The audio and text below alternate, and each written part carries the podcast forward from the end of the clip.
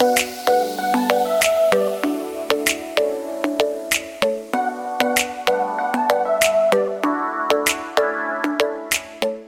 everyone, welcome to the Who's Training Who podcast with Allie and Tom, episode 7. This podcast is all about animals. We talk training, behavior, people doing cool things with and or for animals. We hope that by listening to this podcast, we can help you have a better relationship with your pet or any pet you meet. On today's episode, we talk with Jessica Dolce, founder of the Compassion in Balance program. So let's get started. So, welcome to the show, Jessica. Hi, thanks for having me. So, how about you explain a little bit about who you are and what you do? Sure. So, I am a compassion fatigue educator, and I work specifically with people who work with animals.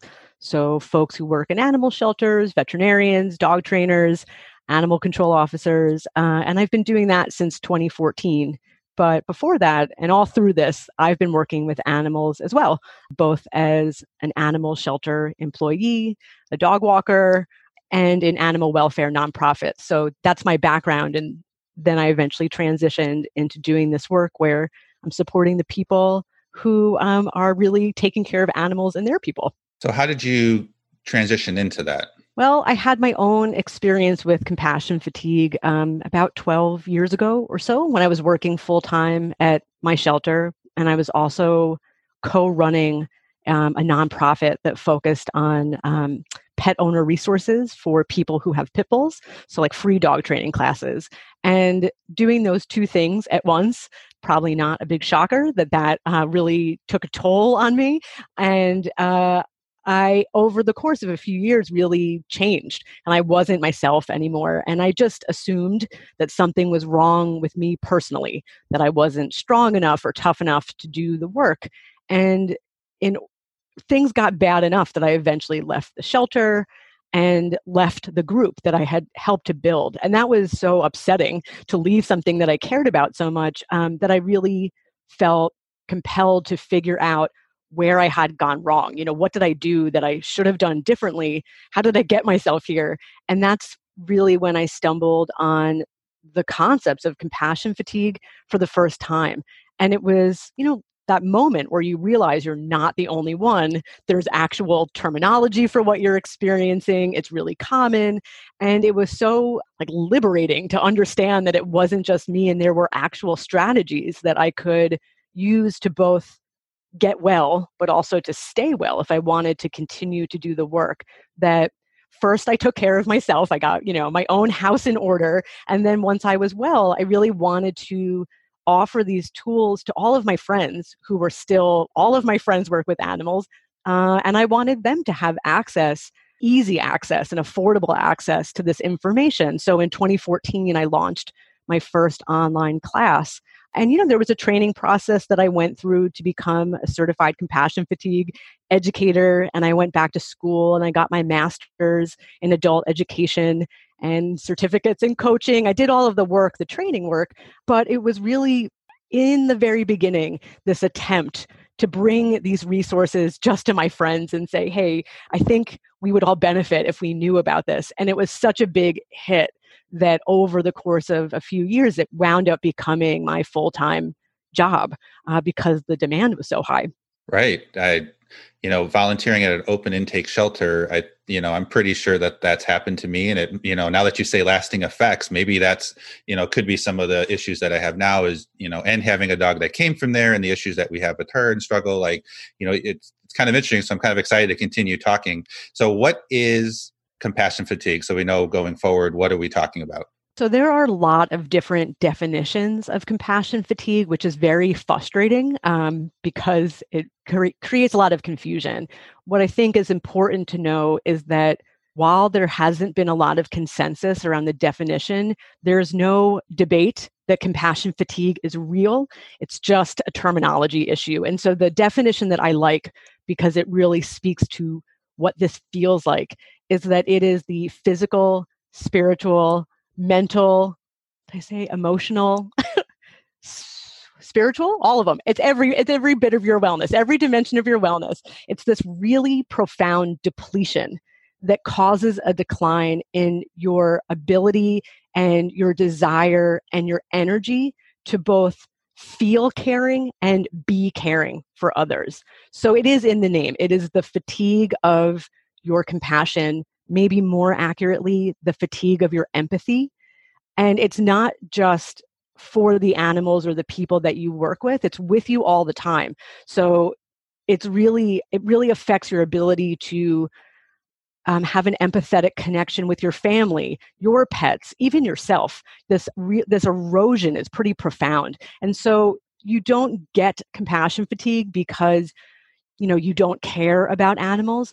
You get it because at one time you cared very, very, very much, and this intense depletion that comes from essentially doing the work without being able to restore yourself without being able to like refill your cup for the cliche, you know, over time that leads to such a profound sense of depletion that you literally just don't feel caring anymore which means you're not acting in a caring way. And so you know you see a lot of being very desensitized to other people and animals or feeling really numbed out. It's like having a wall between you and the animals or people in your care. And it makes sense in some ways. It's a protective strategy to some degree, uh, even if it's not intentional that you're doing it. I think it comes from being so depleted and not being able to take in anymore. So you put up a pretty good wall, but unfortunately, that cuts you off from everything. Both the things that you need to be in order to do your job well we need to be empathetic and caring and you know helpful and hopeful in order to be good at our work. So we lose the ability to do our jobs really well but also we just really lose out on life. With that wall being up we're not able to have the same quality relationships with our loved ones or you know with our coworkers or our own pets. So it's a real lose-lose uh, for us and those we're serving. And that's why it's really important that we look at you know what can we do about it because everybody loses when we're experiencing this. Right and i think it's one of those things at least in my experience with the volunteer work and working with with animals i know i've by the way you explained that i definitely have experienced that not just from volunteering but even um, doing some you know dog walking and dog sitting I mean, I don't know. Maybe I'm just really empathetic. I, I, just I feel bad sometimes for the dogs and situations that they're in. It's not, you know, it's just whether they're not let out enough, whether they're not walked enough, whether you know the food that they're eating. Where you're just like, ah, like how do you eat? You know, how can you do that? But especially in volunteering, you know, especially at an open intake shelter where you see. I know I haven't seen the worst of the worst, but I've seen some pretty bad stuff where you're just like, like it's almost like hopelessness, where you're just you, you don't know what to do because you can't save them all, you can't help them all you know and no it's a terrible feeling. I definitely right. have been there and feeling hopeless or helpless to make a difference that is a classic symptom of compassion fatigue uh, that really comes usually over time. Like it doesn't typically happen overnight. You know it's being exposed to all of those animals um, in need over time really can generate that sense of like I, nothing i do makes a difference. But i also feel like at least when i've when i volunteered there was kind of like a if you showed that you were feeling stressed or burned out um, even when you were talking i'm like that kind of sounds like depression too you know like like all like all trigger all together where there's this sense that like you can't show that you are because there's this and i maybe maybe it's just was in my group and i need to find more groups but you know where it's just people are like whoa hey you're you, don't care about animals. If you're if you're if, if you can't deal with this then then you know then i'm better than you and i'm stronger than you and it it, it kind of makes you not even want to be there anymore because you're already feeling crappy and then people next to you are making you feel even worse because you're struggling and you don't know how to deal with it and yeah. you know it, and it's it's and you're right who do you talk to about compassion fatigue you know yeah. when nobody else is talking about it you know what what do you do yeah and if you don't even have the words which at the time when I was experiencing it, I didn't even know the term compassion fatigue. So it's not even like I could accurately describe what I was experiencing. So you're right. I just kind of walked around not feeling good.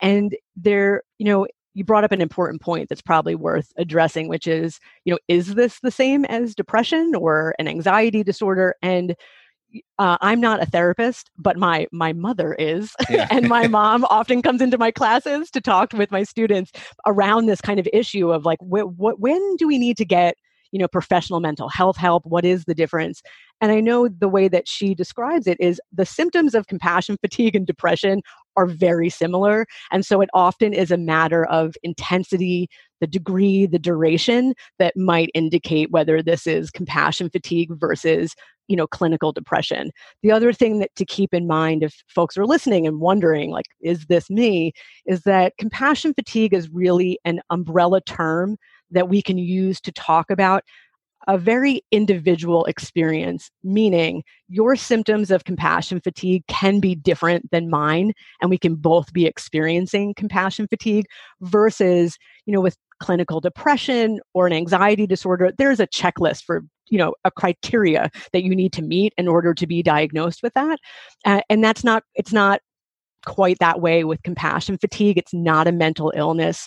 It's not um, a disease. It's really a, a, hazard of the job and it's a predictable one. And this is why it's a shame that we're not talking about it because it is a normal, predictable risk of showing up and being in an empathetic relationship with animals and people who are suffering or stressed or in need. And so if it's really more accurately understood as an occupational hazard. And if we think about it that way, it takes some of the shame out of you know our individual experience. It's not because we're weak or something is wrong with us. This is really a predictable outcome of doing the work and most people will experience some version of this at some point in their career uh, or you know in their volunteer work. And so unfortunately what you experienced is what I think everyone experienced for many, many years. And it's changing now, but not fast enough. And that's the old if you can't stand the heat, get out of the kitchen attitude. You know, suck it up. This is the way things are. You know, if you can't tough it out, then you're not cut out for this. And one that is just so harmful because it's not, it's just not correct. Uh, but I think it's on a meta level, it's really harmful because it drives good people away from volunteering or doing the work. It's really this message of you can either martyr yourself and do the work because you are quote unquote the true, you know, lovers of animals or, you know, or just don't do it at all. You can be one or the other. You can kill yourself doing the work or you can not be involved at all. And what I would really love to see is for us to have a more accepting culture where we um, cheer people on for only volunteering a little bit each week or each month, or working part time, or leaving your full time job on time and having a life, because that is what would keep all of us in the work for the long haul. And the animals need all of us, uh, right? And then no one would need to martyr themselves because there would be enough people remaining in the work that there it wouldn't have to fall on so few people. So it's like a self-fulfilling prophecy. Well, you can't take it, get out. Now it's just up to me. And then, you know, woe is me. I'm the only one who's cut out for this work. So, you know, on a smaller level, I really love doing this work just to help individuals. But on a big level, I deeply would love to see a shift in animal culture, animal welfare care culture, where we really cheer each other on and validate each other's healthy choices with the understanding that doing a little less each day or each week means doing a lot more in the long term. This is about sustainability. How do we do this for our whole career, not three years flame out and then we go work in a bookstore for the rest of our lives because we can't be around animals anymore so that's a long answer but just to say that your yeah. experience is what i hear all the time and it was my own experience and i'd love to see a shift in our culture around that yeah i would love that too because i think that's one of the the reasons why i don't volunteer as much anymore is because of uh, you know and you know and you bring up a point about feeling like the martyr and it's like why can't we just be all we're all about the animals you know why do we have to classify ourselves as i'm more i know more about dogs than you. You don't know as much as me so i'm better than you instead of trying to educate each other instead of trying to you know it's it's just a weird you know i thought when you know when i started volunteering with dog or with shelters and that it, people would be more compassion towards each other and there just isn't. Like they're like we're compassionate for the dogs but that's the only thing we have in common. Like it's like we don't know how to deal with each other and like we can't just be about the dogs. Like it has, there's still has to be an ego involved, and that that's one of the things that kind of bothers me about certain uh, organizations is that the egos are just a little bit um, bigger you know o- o- is overpowering than the actual caring about the dog so that kind of brings up a topic of you know the the stress that we put on some of our owners um, coming into the shelters you know wanting to surrender their dogs or you know come to trainers and need help um, and and you know just seeing a huge change in our society as a whole and being more accepting of people and experiencing that compassion fatigue you know that's something that people in shelters don't necessarily realize is that the owners are probably experiencing compassion fatigue. Most people don't just give up their dogs willy-nilly. They're not just like oh yep thought about it for two seconds.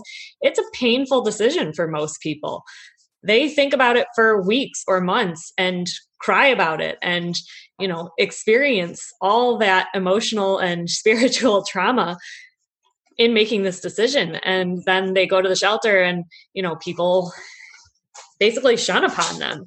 And you know it's it's a huge shift that needs to happen in our industry you know and then we've got the volunteers at shelters that assume that passion is a credential for being able to make behavior decisions. And then they are you know blaming trainers for aiding or at least having the conversation of behavioral euthanasia with people or vets that have the conversation of behavioral euthanasia. And then we've got you know the volunteers who think that just because they met the dog in the shelter they can just you know make horrible social media blasts or you know just spread their name all around to people that adopt from them.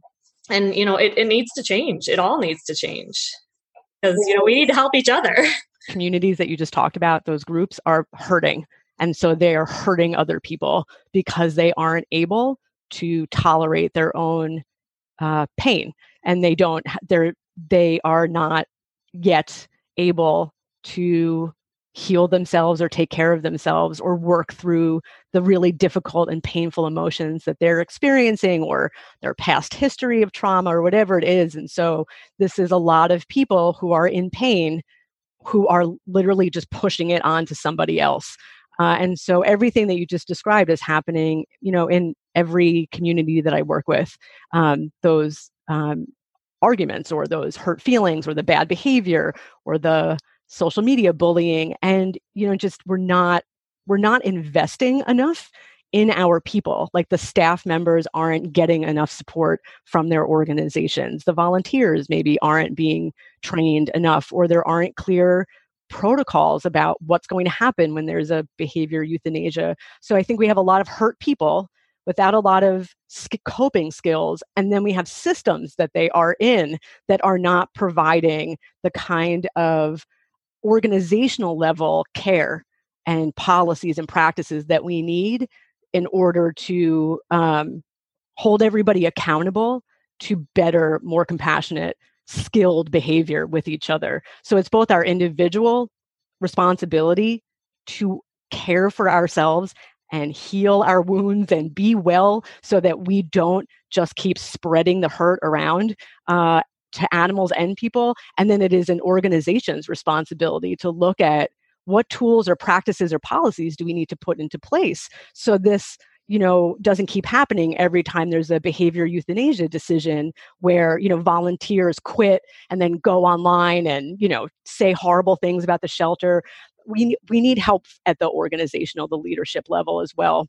Uh, so you know, if we could do it from both ends, that would probably be what would lead to real change. Um, but it's not. I think it's important to know it's not specific to any one person. Like I know we all have someone in mind when we talk about these. So you know, it's like, oh yeah, that person was really difficult. So it's not about like you know that one person or that one shelter from my perspective, I'm talking to people every day literally around the world and they're all having the exact same problems which means it's something bigger you know than anybody's individual shortcomings or any particular organization. So i would love to see you know us look at it you know from this kind of wider lens of what's really going on here if this is an issue everywhere we go there are people who are just a-holes that just are that kind of person and you know it has yeah. nothing to do with compassion fatigue they're just sure. just mean people you know they're just they that's just what they are and they're um, everywhere in every right. industry. Yeah. Right. I can't get away from them.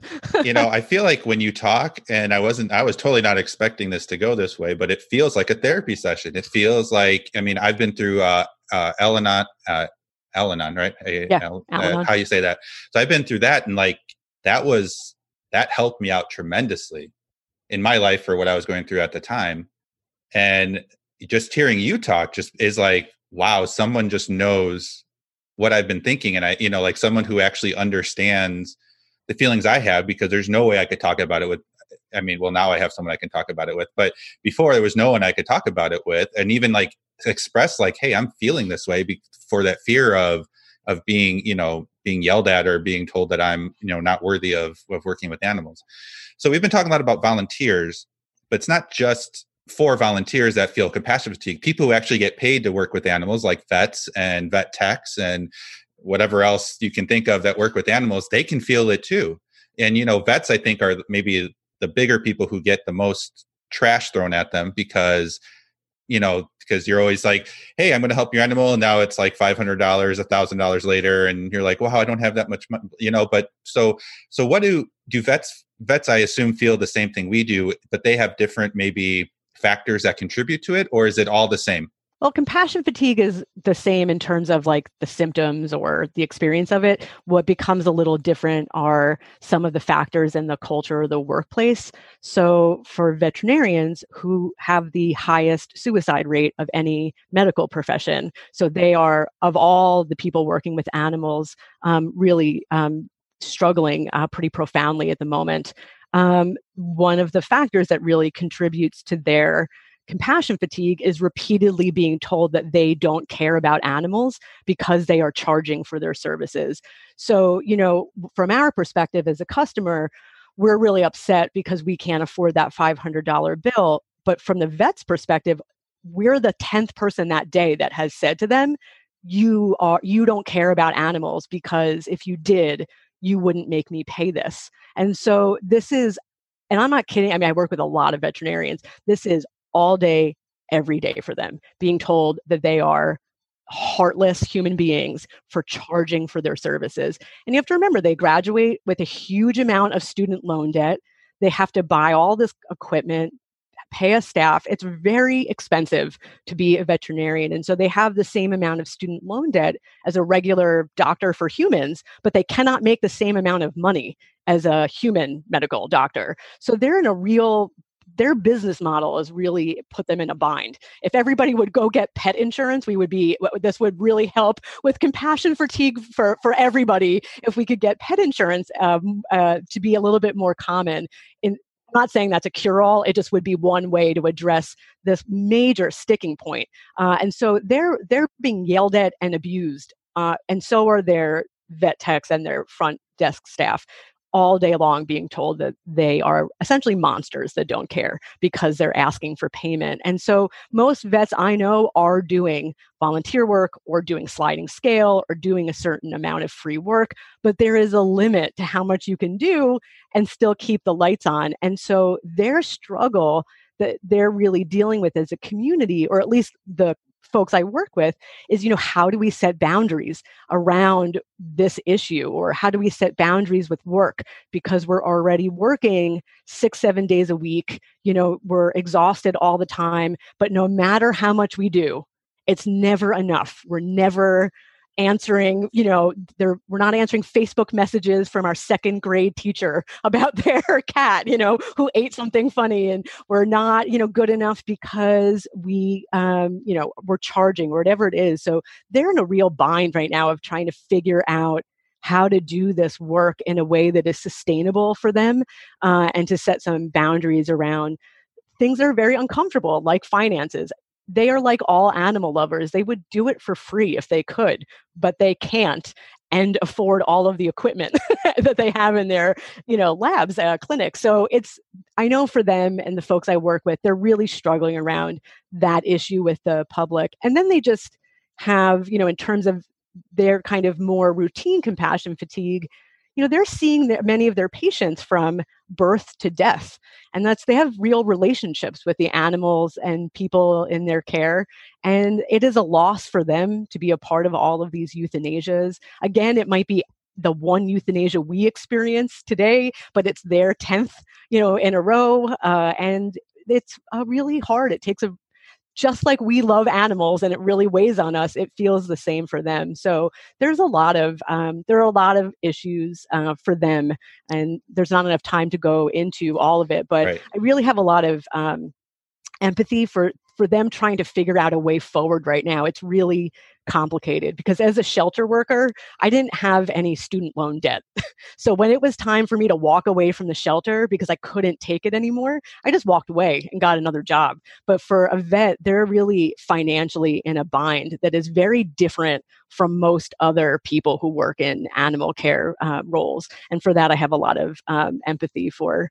I think the the rock and the hard place that they're often stuck in. Right. And I don't think a lot of people realize, you know, think that vets are business owners that they're they're they're kind of small business owners. Maybe they have four doctors with them but they're still kind of small business owners. But all that stuff costs a lot of money. You still have to pay it back. You still have to you know yes some vets are are gouging. There's you know just like anywhere somebody's always spending more than they have to. But it's just you know eh, I think it goes back to people too who always want you know everything for cheap and free, the Amazon effect of stuff.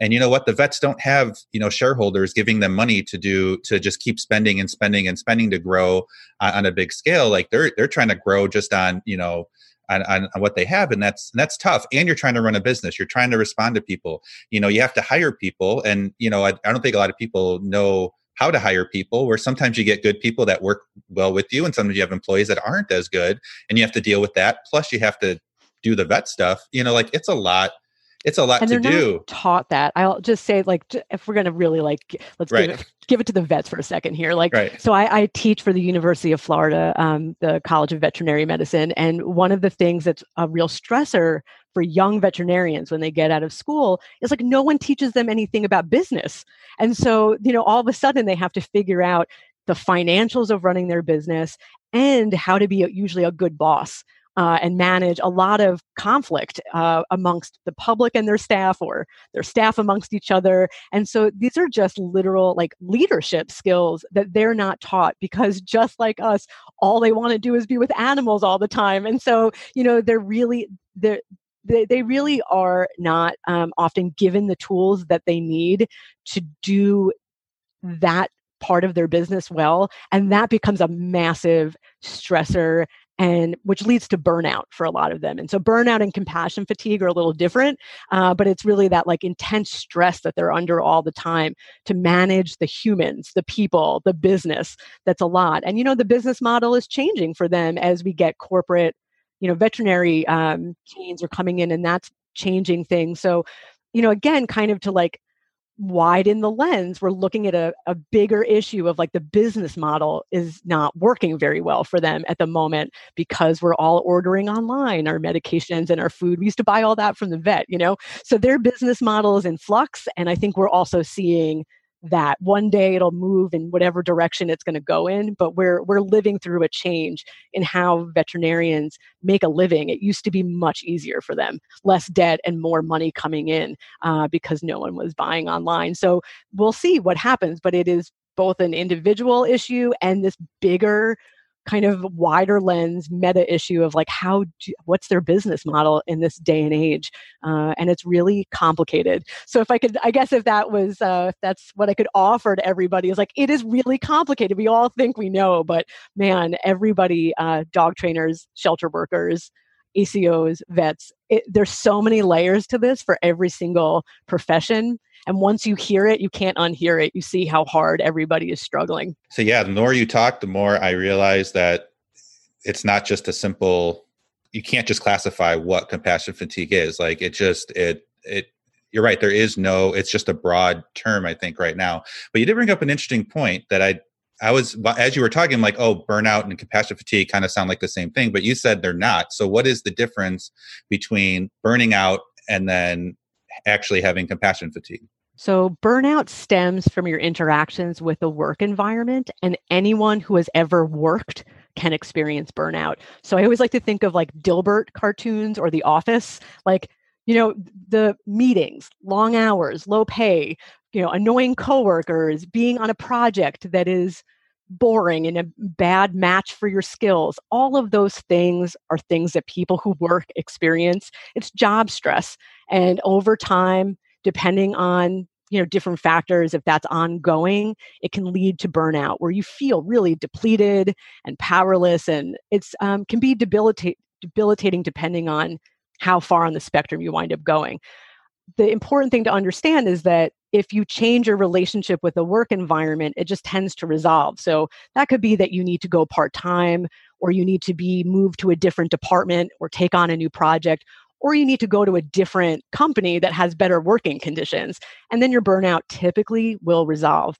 But compassion fatigue stems from your interaction with these clients, the, the people or animals in your care, and that it's much more specific to helping professions.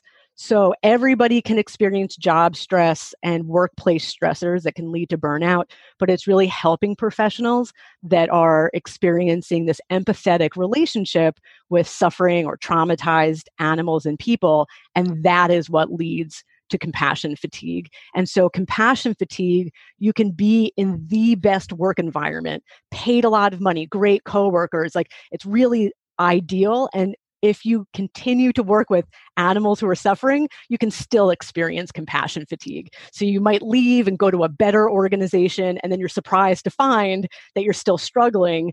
It's compassion fatigue and not burnout. I will say that almost everyone I know has a little bit of overlap because many of these work environments are not ideal. So animal shelters, you're perpetually understaffed, right? Like, or if you're a, if you're a dog trainer and you're self-employed, being, uh, you know, a solo business person, it's very stressful and overwhelming. You're wearing a lot of different hats. Veterinarians, obviously, we're talking about the burden of trying to run a business. And so it's important to know that they are different because you resolve them differently, but there is a lot of overlap happening in probably all of our lives. yeah. So where were you two years ago when I started this journey working with trying to move, switch careers, and go to to work with dogs? Because I left my I'm try, I've been trying to leave, and the pandemic is kind of helping me leave. Was trying to leave my original career because I was burned out but no one ever told me, hey, you might actually get compassion fatigue from working with dogs. So now I have that on top of the burnout, which I don't even think I really left the burnout because then I started trying, you know, I wanted to open up my own facility. And so all that work to get that going and all the failures was there too. So, like, this it's crazy it's just like i left one burnout to go to another problem another emotional problem and i'm just really messed up now i think because of of both worlds and i just wish i would have you know known even had a glimpse of hey this might happen to you. Like no like you don't find that online anywhere that says hey when you work with animals you might have compassion fatigue. You know like like it's just another mind thing that's going to mess you up that you need to be prepared for. So if we do get compassion fatigue what are some things we can do?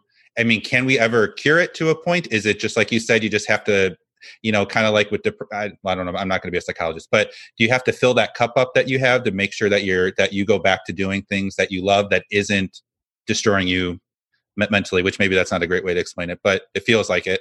Um, so what can we do to try to, if we, if we're having what you, uh, compassion fatigue, what can we do to try to make to to go in the other to balance to make the balance the other way. Yeah and i think that's a really good i use the term balance a lot because of that. We're looking to essentially counterbalance the intensity of the work with being deeply resourced human beings. So you know the first bit of this is really um, the first strategy is awareness building. So this what we're doing right now but more even more importantly really self-awareness knowing yourself knowing how compassion fatigue shows up for you what are your symptoms but also really getting to know yourself. What are my thought patterns my beliefs? What are my kind of um, am i able to feel my feelings? You know this am i in touch with what's going on internally? Um, being aware of yourself is a really important part and it's very difficult to change anything until you have cultivated that awareness of how the work is impacting you and kind of how you move through life. And so, what you just talked about, I think the interesting thing is people hear about this when they're ready to hear about it. So, like, I've been doing this work for all of these years. I've written a million things. I've published articles. Like, it was out there if you were Googling it. But my, my, what my experience personally and professionally is that you can't hear it you can't see it in yourself until you're ready. So this is like you know going back to addiction or something like that it's you can see clearly that someone has a problem with drugs or alcohol but until mm-hmm. they are ready to you know admit it to themselves it, it doesn't really they can read all of the stuff out there about addiction and it's just going to go eh that has nothing to do with me. Others other people are worse than i am. This has nothing to do with me. And that's what i see a lot in like young people who are new to the industry or even people who are just who are older but coming to it f- at first there's a real passion and zealotry that comes with working with animals for the first time where you're so psyched that you're doing this work and that you're learning about it that you cannot hear any opinions or outside information. You're kind of like evangelical at that stage. And so I have talked to younger people about compassion fatigue, and they just almost without exception believe that it won't happen to them because they really care about animals and they're really tough or whatever it is. And so, unfortunately, what I have found is most of us have to experience it before we are open to the idea that it could happen to us and that maybe we need um, to invest in ourselves. Uh, we're not immune to it. So, if it makes you feel any better, it may have been that even a couple of years ago, if we had had this conversation, you might have been like, oh, I'm good. I'm good. I really, I love what I do. I'm really passionate about it. I can't imagine feeling that way. I'm all right.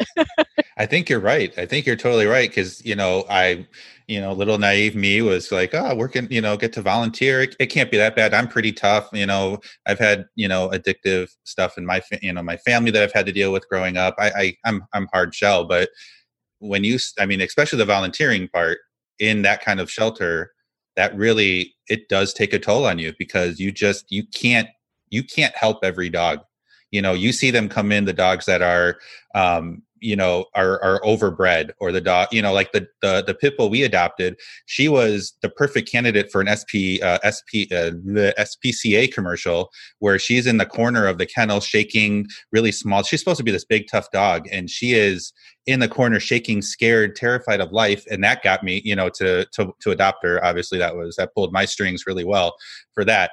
But you know, like when you see that day after day, or just even once a week or twice a week, you know, that really takes a toll on you. And nobody, even in our volunteer orientation, and even at the couple other places I've done uh, volunteered at, you know, nobody talks about it. Nobody says, "Hey, you, you know, everyone's like, you have to volunteer. We need people to come volunteer. We, you know, there's not enough people that volunteer, and so there's kind of like pressuring you to come in. And then when you don't, you know you're like uh, you know but it's hard but nobody would believe like no i'm good. I love animals. I can deal with whatever i see. It's totally okay. But in it then like i said before i think people are scared you know to to, to even admit that they that they can't do it because they came in with such a bravado if that's even the right word. I feel old saying that word. But um you know like that and th- that it's hard to admit hey i i'm struggling. It's really tough. And we won't admit it until we're in really bad shape that's the other part. So it's like by the time we admit it we're in we're not well. So and the time to admit it would be way way earlier on when it would be much easier just like any behavioral intervention with the dog right? Like you want to get in there as soon as you start to see the behavior so you can it's easier to modify it. We wait until we are so physically and mentally unwell that it often we have to leave in order to get well. And if we could talk about it sooner, we would suffer less, but also retain more people. So yeah, I, am yeah, and I think you know awareness is a huge thing in this industry as a whole. You know, we're just not we're not self-aware we're not aware of the bigger picture necessarily you know in, in, not only compassion fatigue but the industry just as a whole and you know again it goes back to we only are going to hear what we want to hear when we want to hear it um, you know it's it's interesting because two of my colleagues you know one of them is uh, she went into the hospital for compassion fatigue uh, you know and an actual physical health issue and because of it. Um, and, you know, our whole team was like, we all got to slow down, you know, and everybody, you know, towards me especially, because, you know, not only do I work for one company, I, I own my own business and, you know, I have dogs 24 7 and I have to literally schedule breaks to just have my two dogs in my home.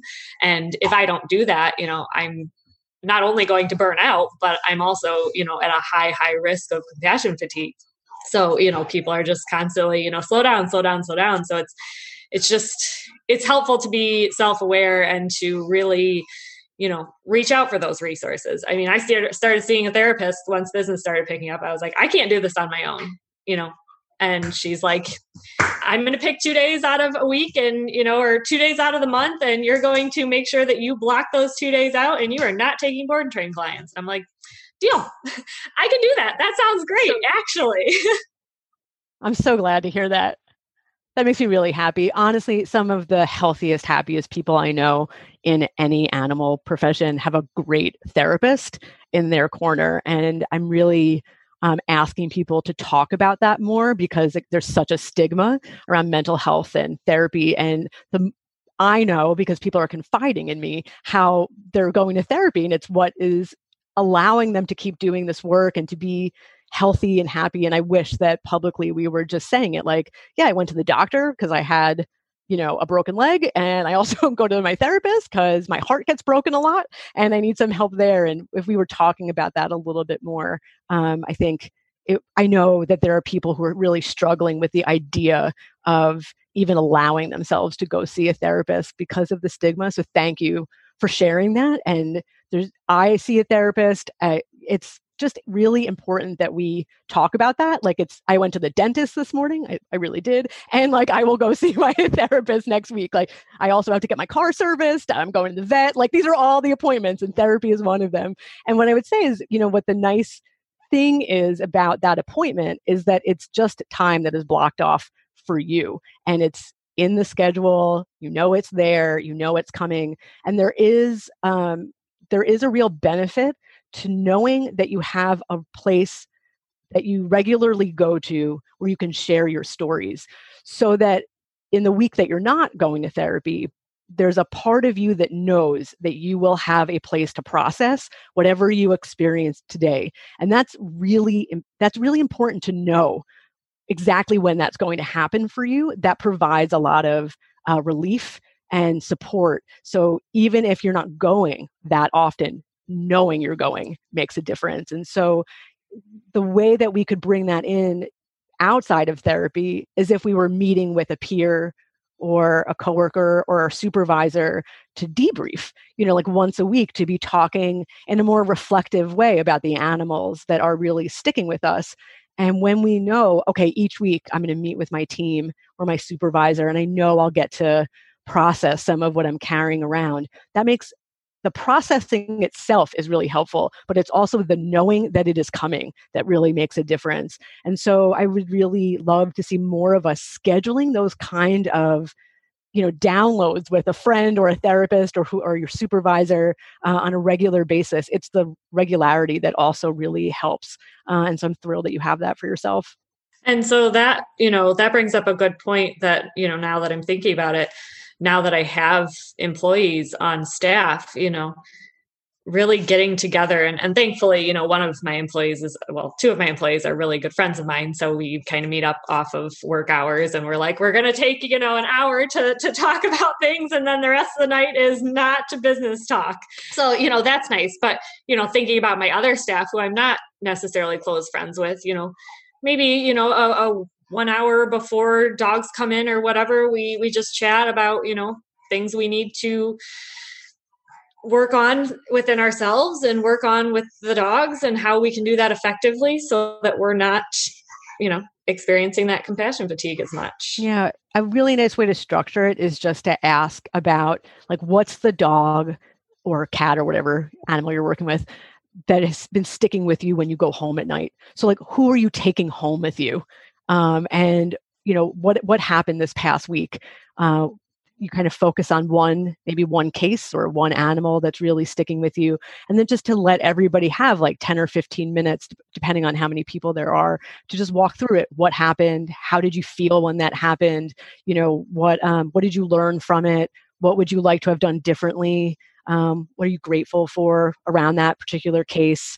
Um, what kind of support do you need or how are you coping with it? And like that's the debriefing of that case that's not about the necessarily the specifics of like oh i should have done this protocol or this treatment but really about what it feels like to be carrying it around. And it's that again that structure of oh we debrief once a week as a group and i know i'm having a tough day but i know that in two days we're going to get together and i'm going to be able to talk about this dog that's really weighing on my heart when I go home um, can be really helpful. And there, I have um, a blog about this that I can send you, Allie, that has some of these questions written out about how to structure this. And it's really important. It's not about anybody helping or fixing anybody. It's not, oh, you should have done this, or don't worry, you're great.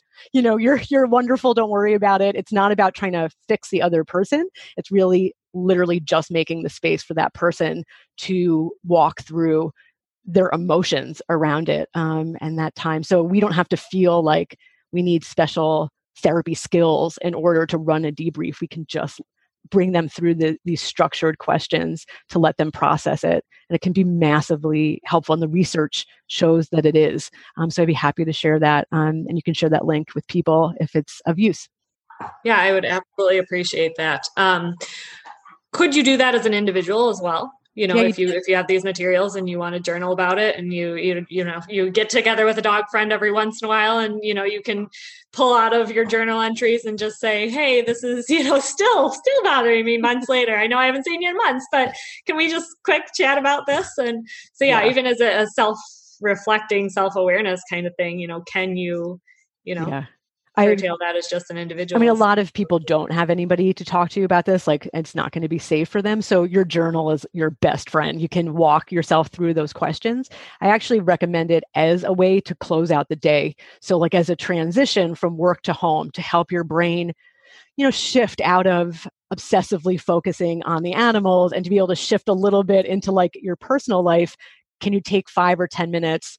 to with the same questions every day to kind of walk through you know what you know what happened today how am i feeling about it what went well what do i need to let go of before i go home what am i going to do when i go home you know to help me cope and that um, walking through that with a journal or even a voice recorder if you're not someone who wants to write you know use an app on your phone and talk it out that way. But again it's that regularity of doing it even in your journal. The be- a lot of these tools are so easy we just don't do them a which is why they don't work because we don't it's hard to do them but they're easy strategies but it's also uh, deceptive in that it's the repetitiveness of them having a ritual even as simple as um, you know washing your hands or changing your clothes putting on a certain song when you get in the car anything to help signal like a cue to your brain that it's time to shift gears that one little thing may seem like it's not a big deal, but if you do it every single day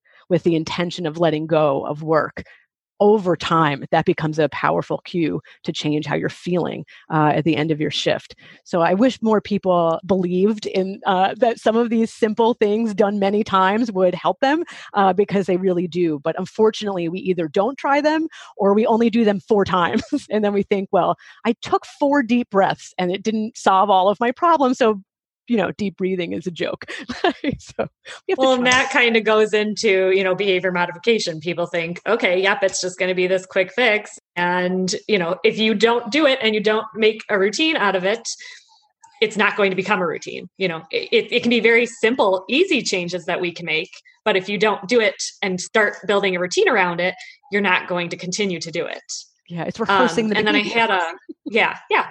Um, and then you know on that point what would you suggest? So, say, you know, for my my specific case, which I'm sure I'm not the only person in the world that deals with this, um, I, I run a board and train, and dogs come home with me at night. So basically, until everybody is quiet at night, I don't shut down. And then by that time, it's okay, I'm in bed and some nights I'm really lucky and I'm so exhausted that I just pass out. Other nights I'm laying in bed trying to wind down and you know, I don't generally get in bed till 10 30, 11 after I'm rotating all the dogs. And it's like, all right, so now 11 o'clock, my brain starts to shut down and shut down. And, um, but you know, speaking of that with like an owner that has a dog that they're struggling with, you know, that potentially is kind of having the the overstimulated till two in the morning.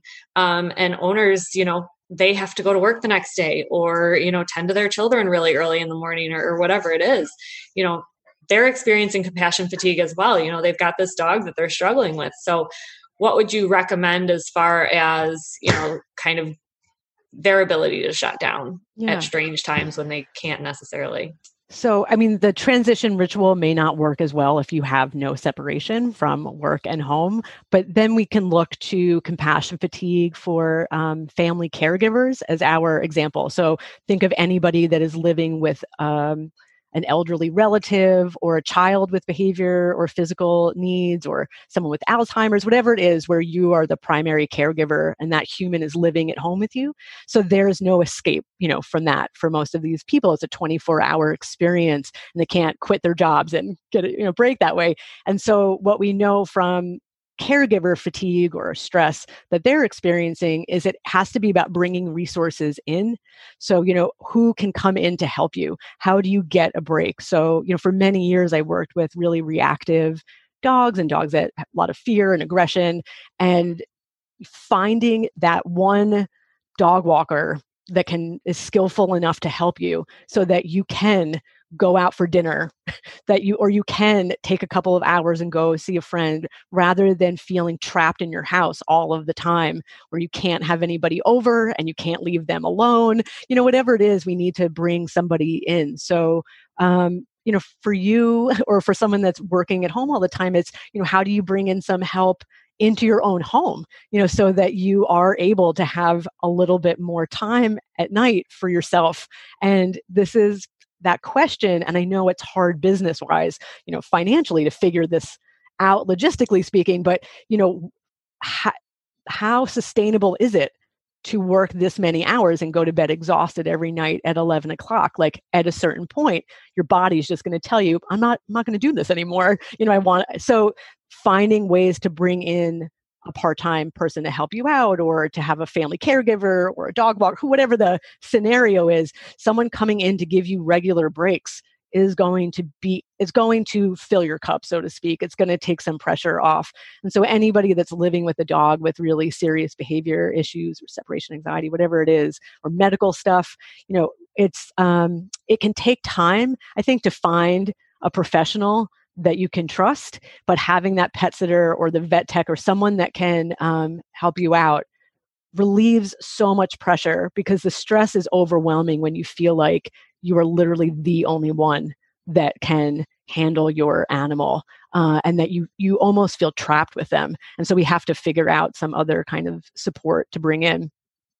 It's interesting you bring that up because that some of my clients have been like that whether it's uh, overnights or even just dog walking you know it they're like, wow, you are like, wow, you're a savior to me. Like I can actually go out because you can handle, you know, the dogs are always, you know, quote quote problem dogs, you know, where, you know, like nobody else can deal with it or whatever the deal is. Um, you know, but what you talked about with therapy, and I know you guys, you and Allie talked for a while, so I didn't want to interrupt the, the good the good conversation, but you know, I go to therapy and I know I'm a guy and I go to and I've gone and I was always against therapy until years ago when I went had to go for for a reason. Um, and then I had to go I stopped and then I went back again. But you bring up it it is it, when you find the person that you can talk to that is somebody who whether they're judging you or not in their head, they're not saying it out loud. So it makes it feel a little better because I mean, you, you never know what a therapist is thinking when you're talking to them about stuff. But, you know, it does, it feels great to just talk to somebody who isn't related to you, who isn't, doesn't know anything about you. And I think, you know, that's where I, I caution talking to people that I know is that I don't know if I want them to know what I'm thinking, but when it's someone who's like a therapist, like they don't know me and they're not my friend so i can say what i want. They have to keep it quiet for the most part you know and you know and so there is something to that and also you brought up writing things out like in a journal. What helps me sometimes with i have probably like Allie, i have a hundred million things going on in my head of what i have to do during the day and what i have and you know someone told that to me and i was like oh that's stupid. You shouldn't write what you have to do during the day and then and then do a do a cross off but it actually helps when i get into that mindset because like your mind just goes crazy you might only have like three things to do but you're just because you keep replaying it in your head all day it feels like i have such a massive weight but when you can actually cross things off it makes you feel so much better and I mean, I'm the biggest person that's so anti everything everybody says for self help and don't do like I'm just like, oh, you're you're crazy, you're stupid. But that's one thing besides breathing i've learned the breathing part too but just crossing things off on a whether it's on, my notes or something like that in my phone it feels great just to you know cross it off and you're like okay that's done i don't have to think about it anymore so if people want to reach out to you to get help or need or need help trying to even investigate compassion fatigue, where can they go and what can they do? Sure. So my website is jessicadolce.com and there's tons of resources, uh, just webinars and podcasts that you can listen to that I've been on and lists of symptoms and signs. So you can do all kinds of research on your own uh, if you go to the resource section of my website. And then I have a free Facebook group the Compassionate Badassery Collective, uh, which is all people for the most part who work or volunteer with animals. And that's a really nice supportive group. And then, you know, I work with individuals and organizations, and you can learn all about that on my website. Well, thank you so much, Jessica, for being here. I know I learned a lot and got a little more info about what this is. And I think a lot of people that I know are going through it. I'm sure me and Allie are kind of going through it here and there a little bit with, especially Allie. I mean, I've Allie's talked to me about things. So, like, I don't know how she does the four dogs or however many dogs you have at one time, but like, you are you. I'm going to give you a big thumbs up for that because I don't know how you deal with that and and not go crazy. And you're still sane, and you still talk to me, and you're still nice to me, and you're you know you don't go off on me, and it's it it's it's crazy that you can deal with it as as as best as you do. Lots of uh, self care pieces. We'll say right. that. and my therapist is wonderful, and I wish I would have seen a therapist many many many years ago but you know mental health wasn't talked about and you know right. for anybody listening if if you think you need a therapist get one there is nothing wrong with speaking about your mental health getting help with your mental health it's awesome it really is a changer it really helps and i was always anti like i have to be strong and it was took a lot for me to go and still go again when I went again. And but you know, when you find the right person, it's fantastic. It really helps you just be able to just say what you want.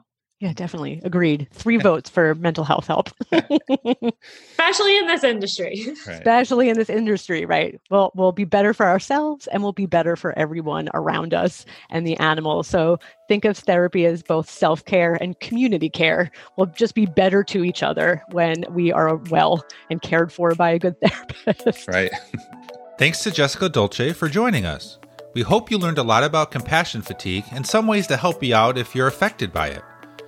If you are enjoying what you're hearing and haven't yet, please subscribe on whatever platform you are listening to us on, and also please share our podcast on social media. You can also join our Facebook group at Who's Training Who to chat about this topic or anything really about animals. You can also share funny or cool things dealing with dogs. If you have a topic or an Ask a Trainer question, please comment in our Facebook group or email info at waggytails.pet. Thanks for listening to Who's Training Who.